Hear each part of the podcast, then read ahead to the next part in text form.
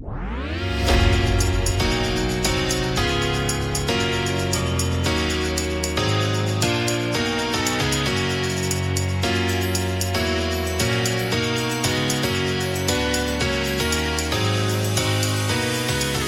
hälsar vi alla välkomna till eh, OS-specialen av Handbollspodden och kvartsfinalerna på damsidan är nu klara. Vi har våra semifinallag.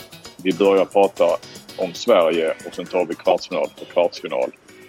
Stocken, eh, jag lämnar nästan ordet fritt eh, om Sveriges eh, utklassning av Sydkorea.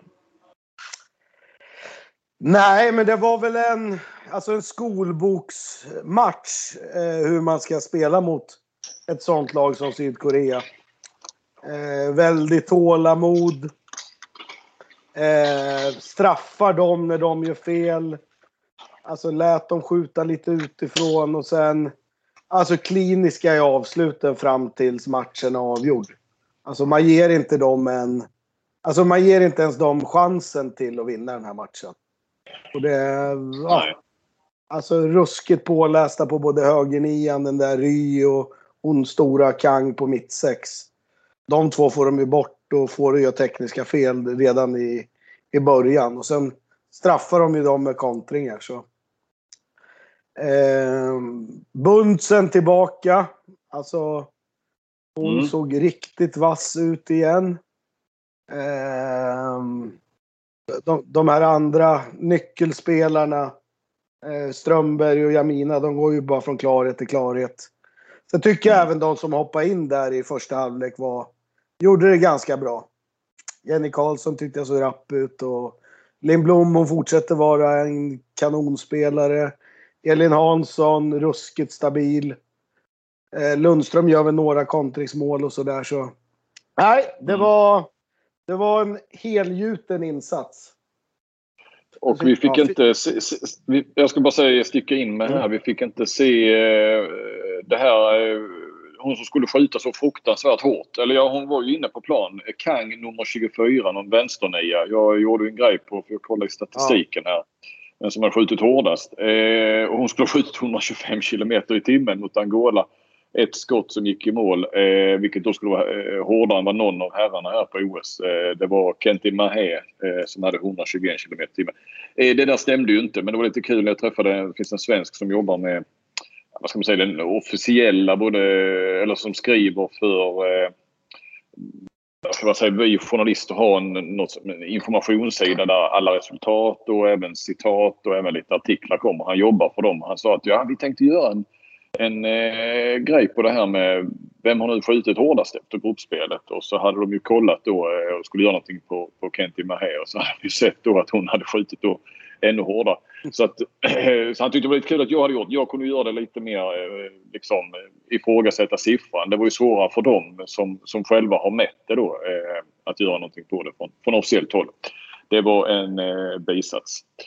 Eh, Det hade ju varit helt otroligt om en, en kvinna hade skjutit hårdare än en man. Ja, och dessutom är hon 1,65 och väger 58 och såg inte så mycket ut för världen om man säger så. så. Och där känner jag ju också att Kentel Mahé har skjutit hårdast. Det hade jag ju, Ja. inte, tipp, det, det hade jag inte tippat på. För han kan ju vara en av de minsta spelarna i hela OS. Liksom. Ja, det, den visar nog lite fel ibland. Tvåa på damsidan var Jovanka Radicevic som då hade, skulle vara eh, skjutit 119 kilometer i timmen. Eh, däremot eh, så, så eh, man såg i Karlsborgård eh, var den som har skjutit, tror jag, två eller tre hårdaste skotten för, för svensk del. Så ibland stämmer det, för det kan nog Ja, stämma precis. där. Ja, han skjuter ju som en häst faktiskt. Avstämt. Ja, ja, ja verkligen. Eh, nej, men det var väl många fina besked. Jag tror att eh, från Sverige där, jag tror också att eh, som de var inne på redan efter Ungern-matchen när de då föll, föll sina rätt så hårt hållna ramar. Eller de, de har ju en väldigt tydlig idé eh, och, och föll ur den ramen där i en kvart i början på andra mot Ungern. Och det tror jag blir en väckarklocka för dem inför den här matchen just att eh, man måste göra det jobbet, måste göra som de har kommit överens annars är de inte så bra. Eh, och det gjorde Nej. vi här du var inne på. Nej, men de fick ju till och med... De tränar ju till och med lite på 7 mot 6 idag. Så, Mm.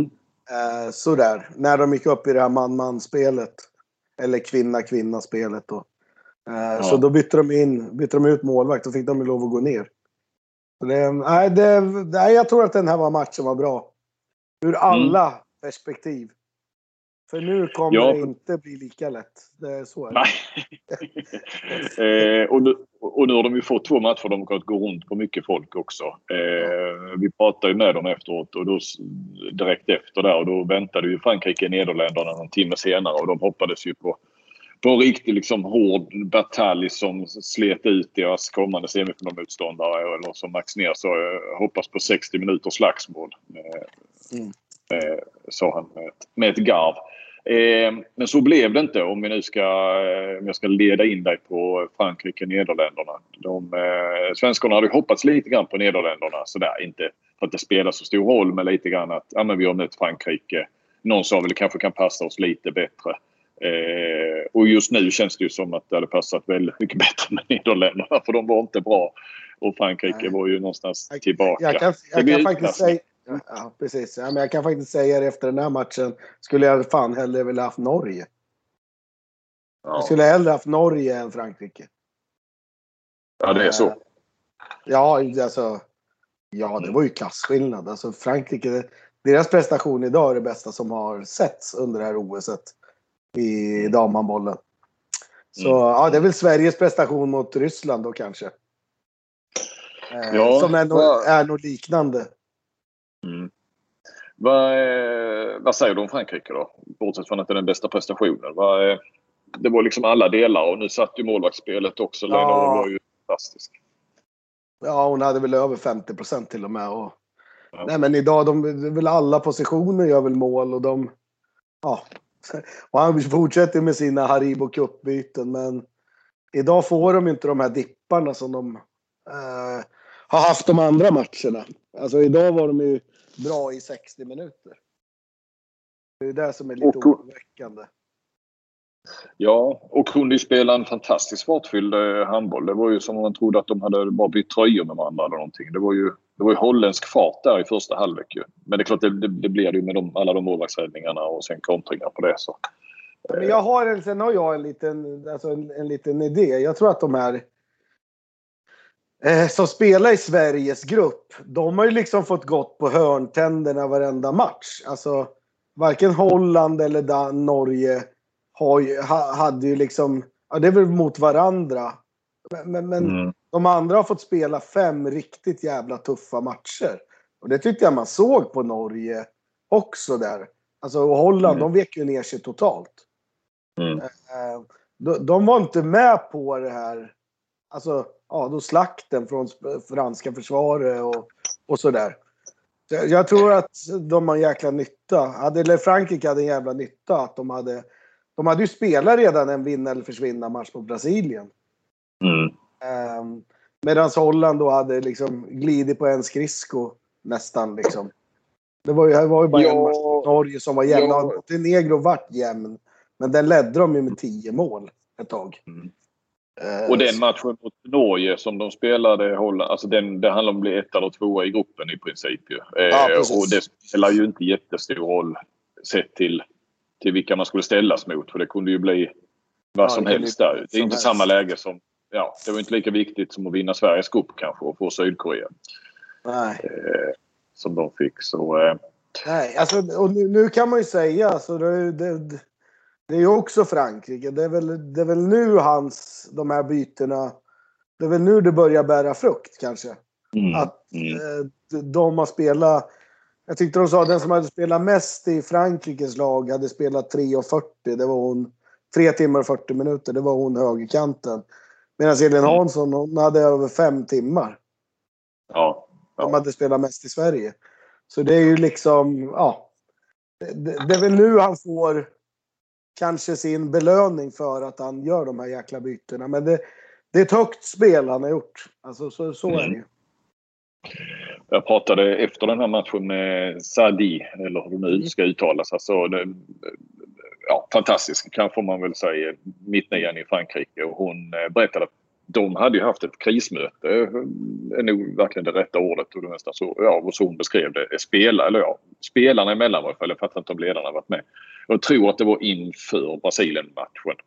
Eh, som hon sa, det blev ju en vändning.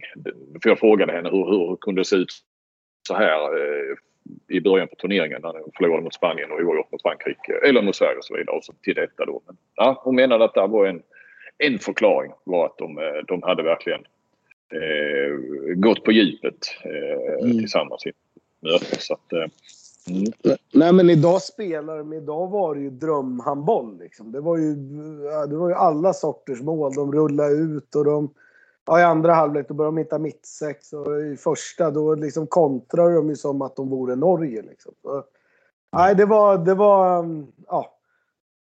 Det som är bra för Sverige det är ju att, att det är svårt att upprepa en sån prestation igen. Alltså mm. så är det ju. Alltså, det är inte alla matcher du har sånt flyt och, och sådär liksom. Så nej. Eh, det ska bli jäkligt intressant. Mm. Eh, men då går Frankrike in som favorit då, hör jag ju på dig såklart. ja, alltså det, det, det, måste jag ju säga. Det, det, det, tycker jag ju ändå att de ska vara.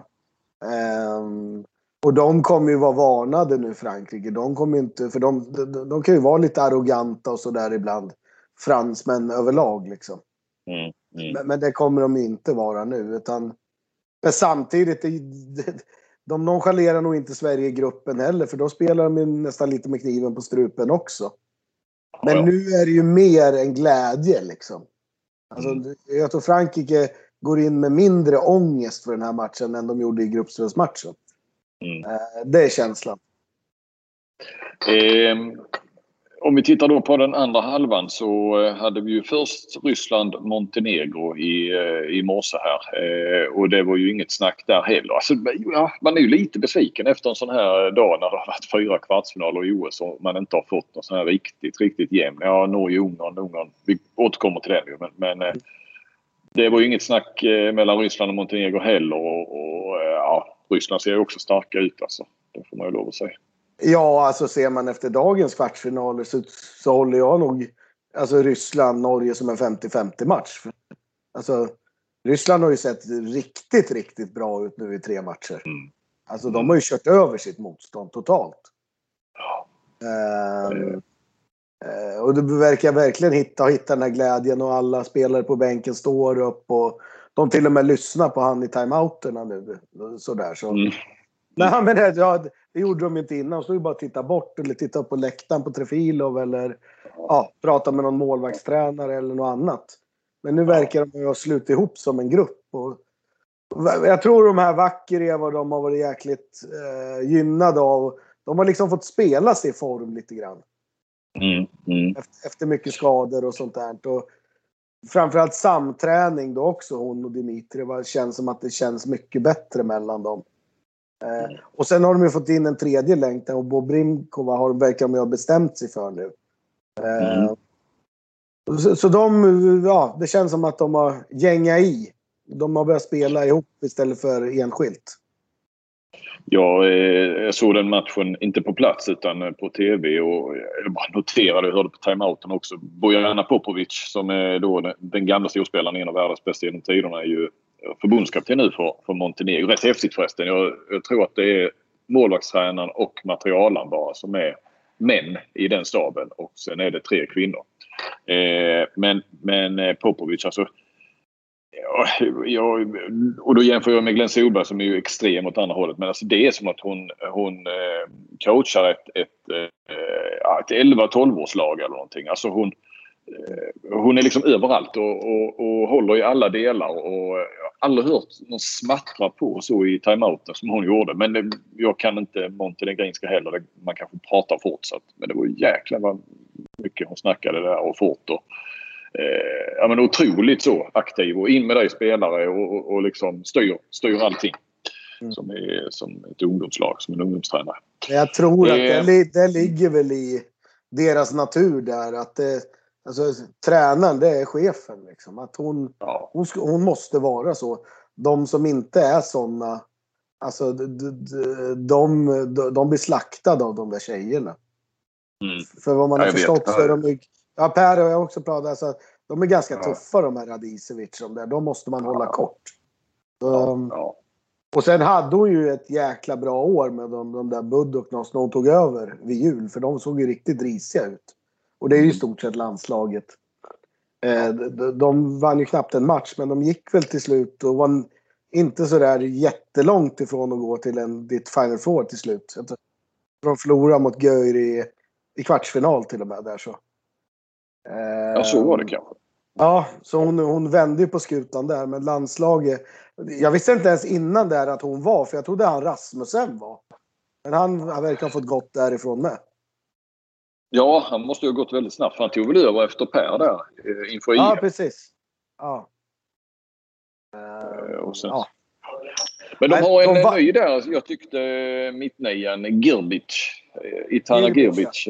Ja, där finns ju någonting. Jag vet inte hur gammal hon är men det är ingen jag har haft koll på precis tidigare. Så att, det var ju i princip bara hon och sen var det ju, hon gjorde fyra, Radicevic tio mål och Jaukovic åtta. Det var ju nästan bara de som, som lyckades göra mål på Ryssland. Ja, precis. Men Medovic men... har väl inte varit på andra kanten. Har ju inte varit riktigt va, som i tidigare. Nej. Nej, hon, tycker det är viktigare, hon tycker det är viktigare att lägga upp på Instagram har jag sett. Hon är mer fokuserad på, ja men hon är det. Hon är mer fokuserad på att lägga upp 20 000 inlägg om dagen på Instagram tror jag. Hon verkar väldigt, väldigt i behov av det. Och synas och, och sådär. Och hur är det nu? Är det, är det, så, är det både Radicevic och Memedovic som ska till turkiska ligan? Va? Nu är jag ute på Tunisa, men jag tror det är två jag, eller tre. Jag tror att de ska till det där Kastamodo eller vad de heter. Ja. Eller hur? Där Helle Thomsen var tränare. Ja, precis. Och Kurtovic, eh, norskan, ja. då gick. Men eh, Thomsen är väl inte kvar där? Nej, hon, hon, hon gick. Länge. Ja. Så, men de, de har en jävla massa pengar där i alla fall, det laget. Ja, det måste de ha, annars får man inte dit dem till, till nej, nej.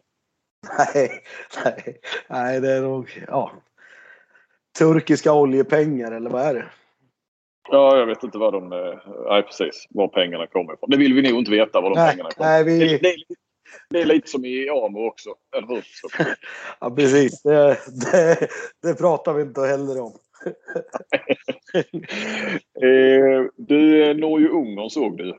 Eh, mm, där pressade ungerskarna dem till... Eh, de hade 21-20 med 10 kvar, Ungern.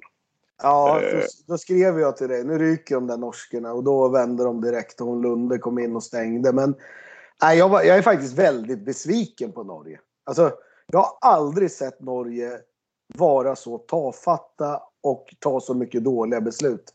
Alltså, nu har jag inte sett någon statistik, men de måste ha haft upp mot 20 tekniska fel. Ja, det var nog. De, jag hörde hur de pratade efteråt om, om något slags eh, rekord. Och, och eh, hänger vi kvar här lite grann och du pratar på så kommer jag snart att ta fram det här. Ska vi se.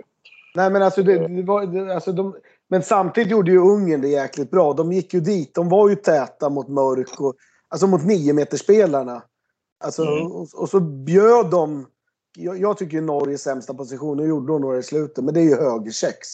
Och inte mm. vänsterkex inte heller sådär jätte, jätte, jättebra i, i, alltså i anfallsspelen när de får hoppa in. Så jag tyckte Ungern spelade jäkligt bra, framförallt deras ettor tvinga till långa inspel och långa utspel. Uh, uh, så, så, så Ungern gjorde det bra, men hade bara Ungern varit lite skarpa hade de ju vunnit den här matchen. För, för Norge ja. var inte... Det var inte att Norge sista tio bara knäppte på en knapp. Utan det, det var ju Ungern som bjöd in till det genom att bränna frilägen och dra på sig två, tre odödliga utvisningar och såna där grejer. Alltså, nej. Ja, alltså när man ser efter kvartsfinalerna så tycker jag nästan att Ryssland och Frankrike ser starkast ut just nu. Mm. 16 eh, tekniska fel enligt officiella statistiken. Ja. Men, men det tror jag är dubbelt så mycket som de brukar ha. Ja, ja, ja. Precis. I, i jag, pratade med, ja, jag pratade med Mats Olsson, eh, då, målvaktstränaren i Norge sedan 15 år någonting. Eh, och, och, ja, alla vet ju, som lyssnar på denna vet ju Mats Olsson är. Han behöver ingen närmare eh, presentation. Men jag sa också det, det, att just att det blir ju svettigt det här och då sa han att det, de var ju nervösa därför att, eller de, för, han sa exakt så här. För de här tjejerna är den värsta matchen alltid kvartsfinalen. Därför att ryker de då, det var inte hans ord sen nu, det jag säger nu, så är det ju ett fiasko. Men klarar man den, då är man framme i, i och, och får spela medaljerna och, och som jag sa, då är det anständigt. Eh, så höga krav har de ju på sig själva och eh, från eh, folk och förbund och, och allting såklart. Så att, det var väl kanske en förklaring till att de såg så pass eh, svajiga ut idag, menade Mats. Och det, det kan man ju förstå. Att, eh, Absolut. Alltså det, det, det, är ju bättre lag än Norge som har klappat ihop och åkt ur. Alltså, kommer ihåg bara när Sverige 2012 slog Danmark där. Då Danmark mm. skulle ta sitt första OS-guld och liksom hade gått igenom gruppen utan en enda förlust. Och Sverige kom från ett knackigt eh, gruppspel och sen slår ut dem. Alltså, så, mm. så det har ju hänt förut. Men ja, nej, de, de såg mänskliga ut idag. Ja. ja, ja, och det är ju det vi får utgå ifrån och bedöma ju. Ja. Eh, sen och sen tror jag att Sen tror jag att de hade gått, hade gått för enkelt i den. Som jag tror i Ungern till exempel, de hade ju kommit tvåa i den gruppen. Även Spanien och Brasilien som åkte ur Sveriges grupp hade nog kommit mm. tvåa i den gruppen. Så det var, det var ju ett tuffare motstånd än vad de hade mött. Det, det ser man ju på kvartsfinalen här. Holland då som var klart tvåa, de var ju helt chanslösa. Det var ju de andra två också, både Montenegro och Sydkorea. Det, det, det var ju klart i paus båda de matcherna. Så, mm. Mm. så den gruppen var ju ja, en svag grupp.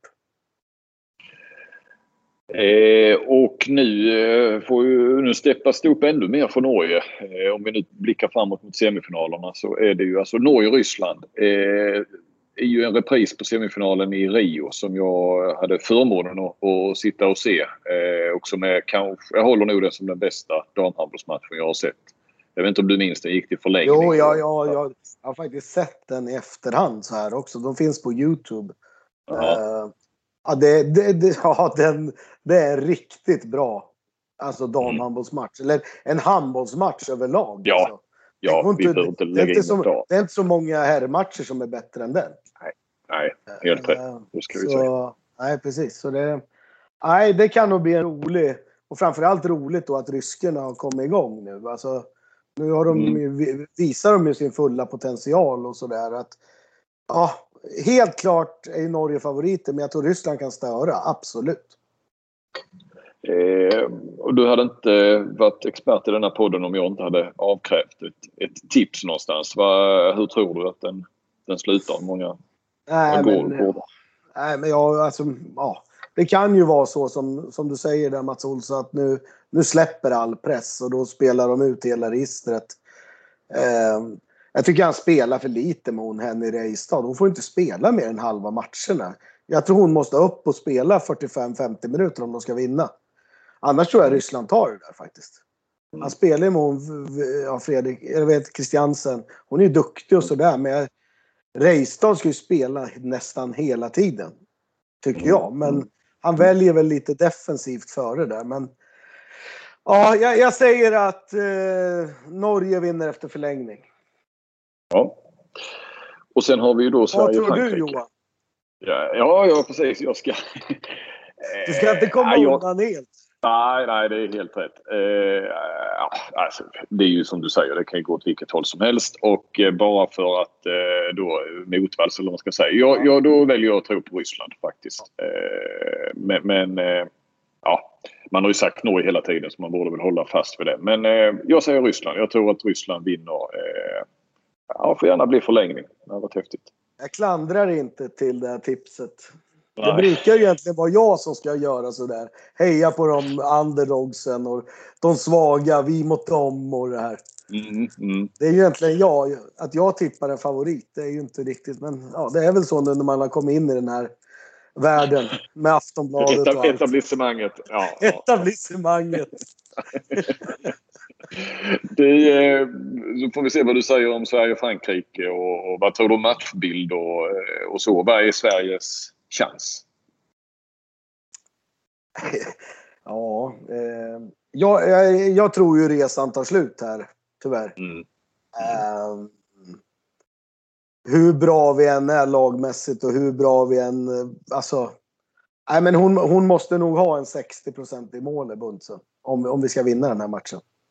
Mm. Mm. och så måste de här, Strömberg, Jamina och Blom, de måste fortsätta och sen måste kanske Linkvist höja sig ett par snäpp. Mm. Uh, hon tycker det finns mer att ta ut där. Ja, jag tycker det finns lite till att ta ut av henne. Och när de gör det här bytet med Jenny Karlsson så måste hon, hon också få en träff. Anna Lagerqvist mm. måste, ja, hon måste ta ett snäpp till bakåt. Hon måste vinna de här, de måste vinna de här kamperna mot Foppa och där liksom. Um, jag tror Sverige måste upp en 10% till för att vinna den här matchen. Men vi, att den chansen händer får vi ju ingen större chans till. Alltså, det finns ju möjlighet till det. Mm. Mm. Men, men mitt huvud säger att nu är det fan slut på det här. Men ja, jag hoppas ju såklart att jag har fel. Men nej, jag tror att Frankrike vinner relativt klart. Alltså, mm. jag tror inte de kommer springa ifrån Sverige som de gjorde med Holland. Men de, de kommer vinna ganska stabilt med ett par bollar, tre, fyra bollar liksom. Mm. Ehm, det, det, det, är i alla fall min känsla. Ja, jag är helt inne på samma linje också. Eh, jag menar, Lainord eller Dalio eh, får ju inte heller... Eh, alltså de ska ju inte över 20% kanske heller. Alltså det gäller att hitta de här extrema skillnaderna på eh, målvaktsspel till exempel. Helst ska de ju ha som en dålig mellanöl liksom. I, i, I målet. Ja, precis. Ja. ja. ja. nej, men alltså, vi, ja, vi måste nog skjuta ner dem som du säger under 20 procent. Mm, mm. För då får inte de kontra ja. heller. Det är ändå uppställt. Nej. Vi ska få träff på dem så att vi kan kontra. Mm. Eh, mm. För att stå där i uppställt anfallsspel, även fast jag tycker kanske inte de har vrålimponera förrän idag defensivt, så då vinner vi inte den här matchen. Utan vi måste göra mellan 10 och 15 mål i första och andra fas. Var kliniska i straffskyttet, var kliniska i övertalsspel och sen, Men någonting som faktiskt nu när jag bara nästan slår mig nu är ju att Sverige faktiskt har varit överraskande bra i uppställda anfall tack vare mycket Jamina och, och Karin Strömberg. Men för det har ju varit känslan inför detta har ju varit precis som så många andra mästerskap på sista åren att det handlar, enda chansen för Sverige det är ju att få till eh, målvakt, eh, försvar och sen kontringsspel och uppställa uppställda anfall så eh, ja, får man vara glad om det blir lite mål men, men eh, där har man ju faktiskt eh, och det har ju varit nödvändigt för att gå så här långt såklart. Men där har man överraskat på mig. Men, men då får man se också ur Krumbolts synvinkel. Han gick upp på punkten när det var sex minuter kvar sist. Och då var det ju stirrigt. Mm. Jag steg punkter jag mina. Det kommer de nog göra i tidigare skede. Dels, som, dels, och, och, och dels så är de nu förberedda på hur bra hon är. Mm. Uh, sådär liksom. Så jag, ja. Aj, hur jag än vrider och vänder på det så har jag jäkligt svårt att se hur Sverige ska vinna. Och ja, konstigt nog så är det jag egentligen varit bättre än Frankrike i det här OS. Men jag har ändå svårt att se hur Sverige ska kunna vinna. Ja, då, eh, då är vi framme bland de här skrällarna som ska upp jävligt högt på någon lista i i svensk landslagshistoria. Får man ju ändå säga. Alltså fast Sverige har vunnit gruppen och eh, stormat mot ja. semifinal. Så, eh, så, men... som det känns nu efter att ha sett detta Frankrike här nu så. Ja. Så Nej, men går vi, till, går vi till final i OS överlag så är det väl det största i svensk handbollshistoria. Det är väl möjligtvis det här VM-guldet i Prag som kom oväntat. Eh, ja, men det är, ju har... det är uppe, det är uppe där och nosar ändå. Ja, ja. Eh, och jag har ju faktiskt tittade lite grann på det där när vi gjorde någon bilaga inför eh, både hemma-EM var det 2020 då. Alltså för drygt ett år sedan. Just. Och kollar man historien innan VM 90 där så är det faktiskt inte så överraskande.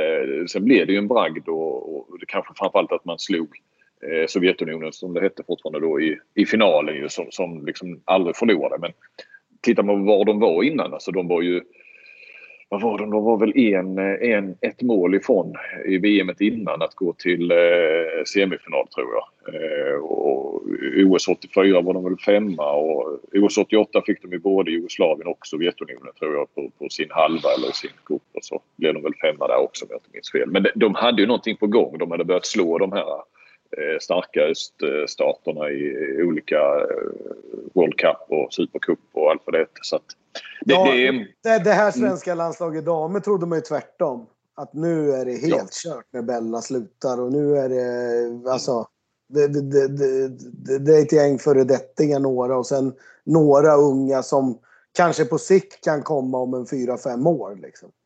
Mm. Så det är ju nej, det, det, det är en superskräll hur, egentligen hur det än går. Alltså de här ja. två sista matcherna. Mm. Uh, men man hoppas ju också att de inte är nöjda nu. Alltså det är ju... Det är som jag säger, du, du kan kanske aldrig mer få den här chansen. Nej, nej. Nej, det är jäkligt långt att, att, att stå och bara ta sig fram till en OS-kvartsfinal. Ska, man, ska ta sig in, man ska ta sig till OS och sen ska man klara av gruppspelet. Och, ja, nej, det, det är lång väg och det var lite så herrarna kände också. Även om jag tror att de kan vara där om tre år igen med rätt utveckling. Så och sen är det är en lång bit. Ja, ja. Sen är det ju på damsidan så är det ju OS som är det svåraste. Alltså, nu har, nu har inte Brasilien sådär och Sydkorea men tittar man tio år innan här så har ju de också varit med och slagits. Alltså, mm. På här sidan är det ju bara europeiska lag. Nu har Egypten kommit men annars, alltså på damsidan så är ju OS det absolut tuffaste. Alltså, mm. så är det ju bara. Ja, Ryssland är ju alltid liksom, eh, har ju kvar det här klassiska just ryssarna att det är inget som slår högre än ett OS och du får väl dina en bit skog eller barrskog eller en bil eller vad det är. Det brukar vara rätt saftiga bonusar eh, i Ryssland fortfarande för, för just OS-guld och OS-medaljer. Så. Eh, nej, det hade ju varit en... Eh, eller ja, damernas OS är ju redan hemma så att eh, om jag bara så här lite löst blickade fram, jag nämnde det för Axnér idag när vi stod och snackade lite grann efter den mixade zonen så sa jag det att bara hur det än går nu så, så kommer det här att leva med fram. Det kommer ett eh, mästerskap om tre, fyra månader i VM i december. Hur den går där så känner jag bara att vilket ökat intresse det är för det här laget. Vi har fått nya stjärnor och så vidare som, som gör mitt jobb lättare i varje fall. Som ska få in Nej, men alltså det, det, det här kommer ju smitta av sig att det är tjejer som kommer börja nu, särskilt nu efter coronan och det här. Unga tjejer som vill börja spela handboll. Mm. Alltså, ja, ja, ja.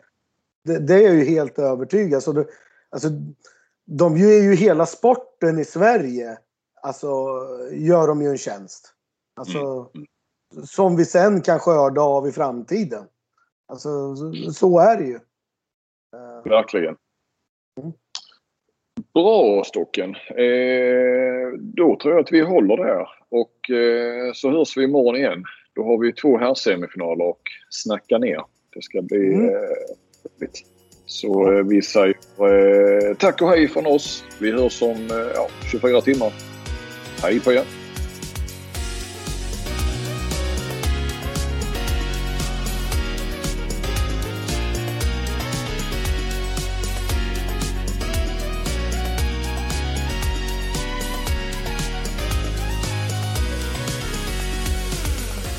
Du har lyssnat på en podcast från Aftonbladet.